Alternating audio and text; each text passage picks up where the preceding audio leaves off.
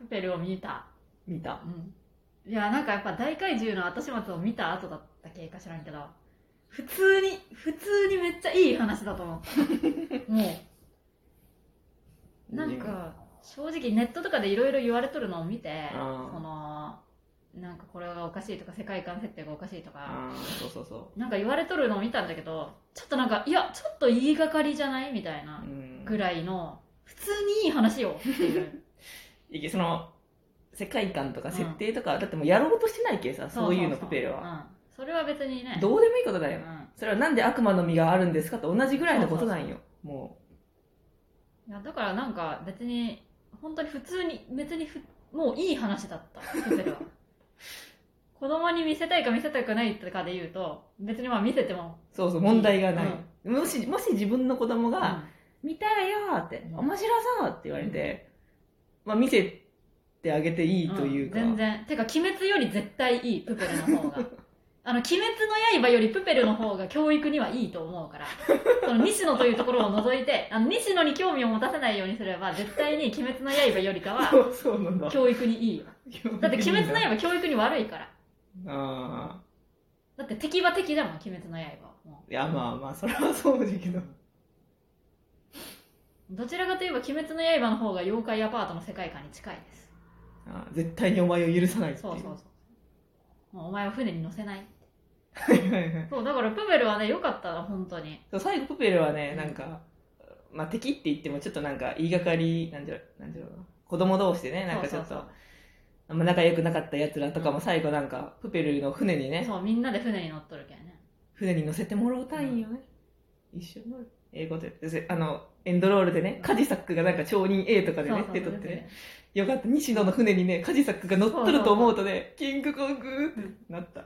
いや、だから、何やかんや西野さんは人を大事にしとる人なんだね。そそこまでは分からんけどまあ、なまあそういう感じでその意外とその私は予想しとったのは、はい。もっと子供たちが本当に嫌なやつでへで異端審問官も本当に嫌なやつであー。もうあいつら全員バカ切り捨てていくみたいなそういう感じなんかなと完思って。全懲悪的な。そうそうそうあー。だけどそれこそ本当鬼滅みたいにもうお前たちは絶対ダメだみたいなバカだみたいな 異端審問官も本当なんかダメなやつばっかりみたいな印象だったんだけどうん。でも意外とその異端審問官のその一番上のレターさんあーはいはい。とかはなんか普通にね、なんだかなーみたいな、うん、でその人もだから代を重ねていくうちにだんだんなんかおかしくないみたいな感じになっとって、本人自身も。でなななんか異端審問官っていう存在自体もちょっとこうあの世界では多分もうなんか俺ら何やってんだろうみたいな感じになっとったんじゃろうなって思うよ。そのトップがあんな感じだけ。あだからなんか異端審問官がそのなんかちゃんとしてないとかあやふや立ち位置があやふやっていうのはそりゃそうなんよ。話の作り的にというか。ーはいはい。そのもうだってトップがあんな感じなんだけ。本当はこんなことしても意味ないんじゃねみたいな感じになってて、まあ、あの人たちもなんか何なんじゃろうみたいな気持ちでやっとるはいはい。でそれでその子供たちも何回ねアントニオかにね。あーあのちょっとデブの坊ちゃそうんね。そうあいつはマジでいいキャラだった。そうなんよ。ああいうの出してくれたらもう OK になっちゃうから私の中で。いいよもう OKOK ってなだからあいつもあの坊ちゃんもその本当はルビッツと一緒に仲良くしたいけど、そうそう。うん。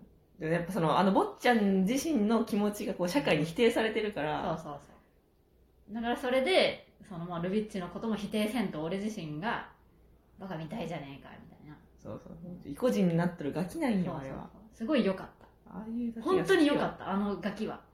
なんでそんなにだけど周りも言うじゃん。なんでそんなになんか突っかかるんやルビッチに。みたいああそうそうなそうなんやだってその子自身も諦めとったけだけどなんかねすごいうまいなと思って。最初そのなんか「あお母さん星が今何か光った」って言ってお母さんに何、うんって聞かれて黙る子うんのシーンがあったじゃんか最初の方に、であれ最初ルビッチかなと思ったんよ。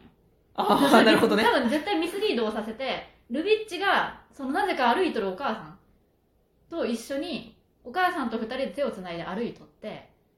でいやーでもミスリードじゃなくない？いや私はミスリードと思った。完全にアントニオだと思ったけあそうなんじゃなんか多分アントニオの視点からの流れであの格好回だった気がする。ちょっと見よう見直さんとちょっと私は正直あんまりそういうカットのあれのあの空白とかでもちょっと、ま、見間違えた人間だけどさ。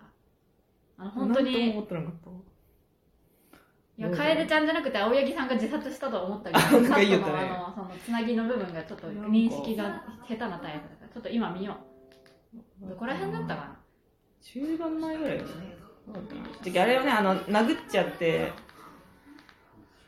子供同士がガチ喧嘩をするまあちょっと行き過ぎてあーいや輪投げをしてガンダムをゲットしてるああこれ。あそうそう子供がガチ喧嘩をしちゃって。あこれよかったね。まあ周りも止めとるんよねそうやっぱそういうのがいいよね。だから一枚岩じゃないよっていうのを出されるのはまあいいことよだけど子供たちが全員敵でなんか、えー、なんか言ってるよバカじゃねえなって言ってみんなでいじめとるんかと思ったら意外とそうでもなくてそのこういうこのピンクのガキ大将みたいなやつだけがものすごいこうイライラしとって周りがいやそこまでじゃないでしょみたいな、それがいいね。そうそう。じゃああのアントニオ君うんとルビッチ君はすごい BL を感じたし本当にそう。うん。ほんまにアントニオ君はね当て馬のうん攻めのやつなんよ、うん、立ち位置が、うん、本当にプペルがその攻めでね、っていうことなんよ。その文脈で認識するのやめなよっていう。いや私もねなんじゃこらと思ってた、そうなんかアントニオがなんか思ってる、ああそうだね。アントニオの視点だこれ。といういやでもちょっと私でもこの今見たけど、うん。割と曖昧な感じがするから。まあまあ100層とはいえ、うん。だから反目してるけどね。そうそう。だからその顔が見えんようにしとるし、で確かに。そう言われたらミスリードうん。に作ろうと頑張っとるそう。たんかもしれんなとは思ったよ。いやでもミスリードにも見えるしアントニオ素直に見てアントニオだとも思えるし。そうそうだから察しのいい人はアントニオの話かなって思うしちゃん私みちゃたいにんとどっちとも取れるような、まあ、呪術トリック的な作りをちゃんと頑張ってやっとったんだなーって。私みたいにぼーっと見とる人間はあれ？えルビッチの話かなと思って。でもおかしいなお母さん歩いとるしなと思って。うん。お父さんがおる時点ですでにもうルビお母さんは車椅子だったじゃん。うん。だけどなんかえルビッチ？と思って。どうしたの？でここでどうしたの？今煙の中で。確かにどっちとも取れるかな。このいやこれはどっちでも取れるってこの、あーいいね。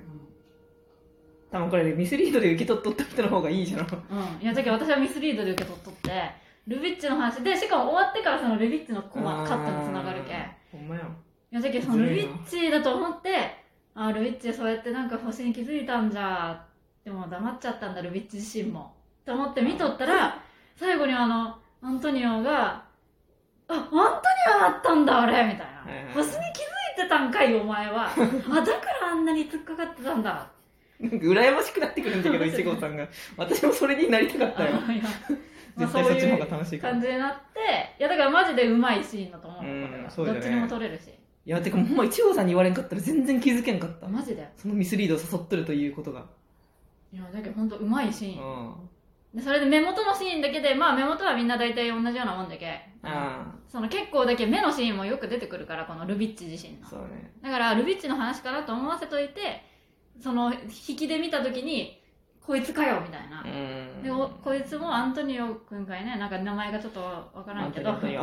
アントニオがその実は異端審問官が見とるなんかこう尋問されとるのを見て黙ってしまったっていう、うんいやーなんかいやいいないや私は完全にもうアントニオあの坊ちゃんだと思って見てたから、でもう一個なんかあるかなと思っとったんようん。坊ちゃんに。なんか星を見とってさそれを言えんかっただけで弱いなと思っとったけ、なんかあるかなと思ったらそれだけでやったから、それだけかいみたいな、うん。もっとあると思ったわいってなったんだけど、そこがもう最大の見せ場だったんだって言われるとそっかあまりにも察しが良すぎた。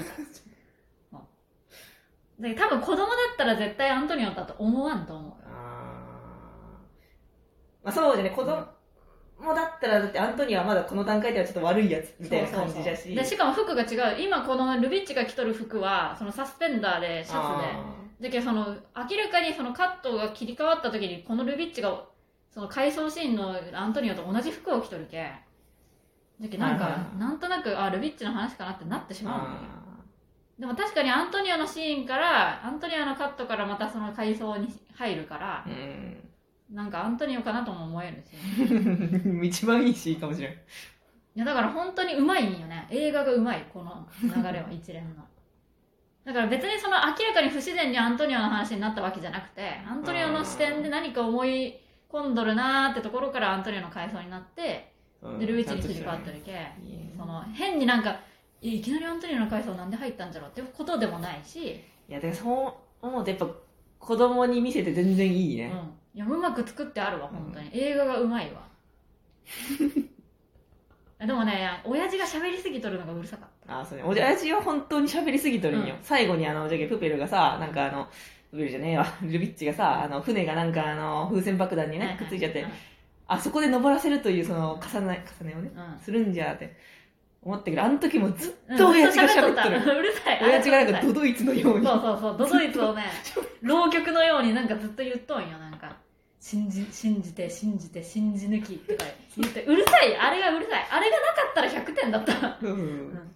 もうだからあの西野が出過ぎとるけんまあそれはしょうがないんだけど、うん。まあ、だからこそ西野の話だとも言えるけど、はいはいはい。うん。まあでもあれがあってこそのプペルだとも思うんだけど あれがなかったらまあ普通にマジでただのいい話だったわ。マジでいい映画だったと思う でもまああのドドイツまあうるさいけどまあいい許容範囲としよう。うん。うまいから全体的に映画が、ああそうだね。いい映画だった本当に。いいですプペルにいいプペルでなんか難癖つけとる人は単純に言いがかりだと思う。それぐらいいいと思った、でやっぱその子供向けっていう視点を持たないと、うん。これは子供向けの映画だからそうそう一応そう。だから西野のことなんか知らなくていいんよ。で西野のことなんか教えんかったらええ、まあ、西野うん。まあいいよかったです